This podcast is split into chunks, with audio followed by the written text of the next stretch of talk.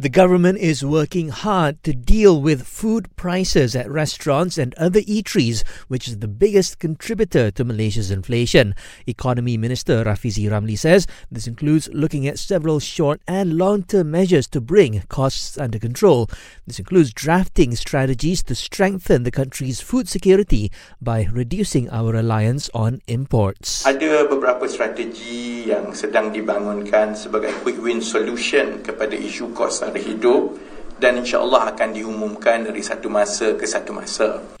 At the same time, he says the government wants to make sure that any reduction in the cost of raw materials translates to lower prices for consumers. Tan Sri Michelle Yeoh says she feels overwhelmed and overjoyed after being nominated for the Best Actress Oscar for her role in Everything Everywhere All at Once. The Malaysian star described it as the role of a lifetime.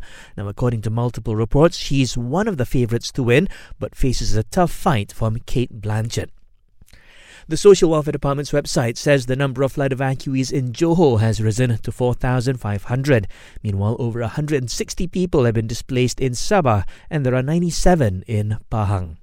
Police have recorded statements from 11 people over the discovery of a hidden camera in the fitting room of a shopping mall in KL.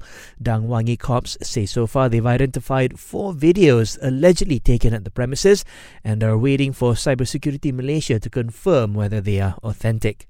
According to Bukit Aman Police, over 1,600 road accidents were reported yesterday on the seventh day of Ops Selamat in conjunction with Chinese New Year holidays and fuel prices will be unchanged for the next seven days, with RON 97 petrol remaining at 3 ringgit 35 sen for a fifth straight week.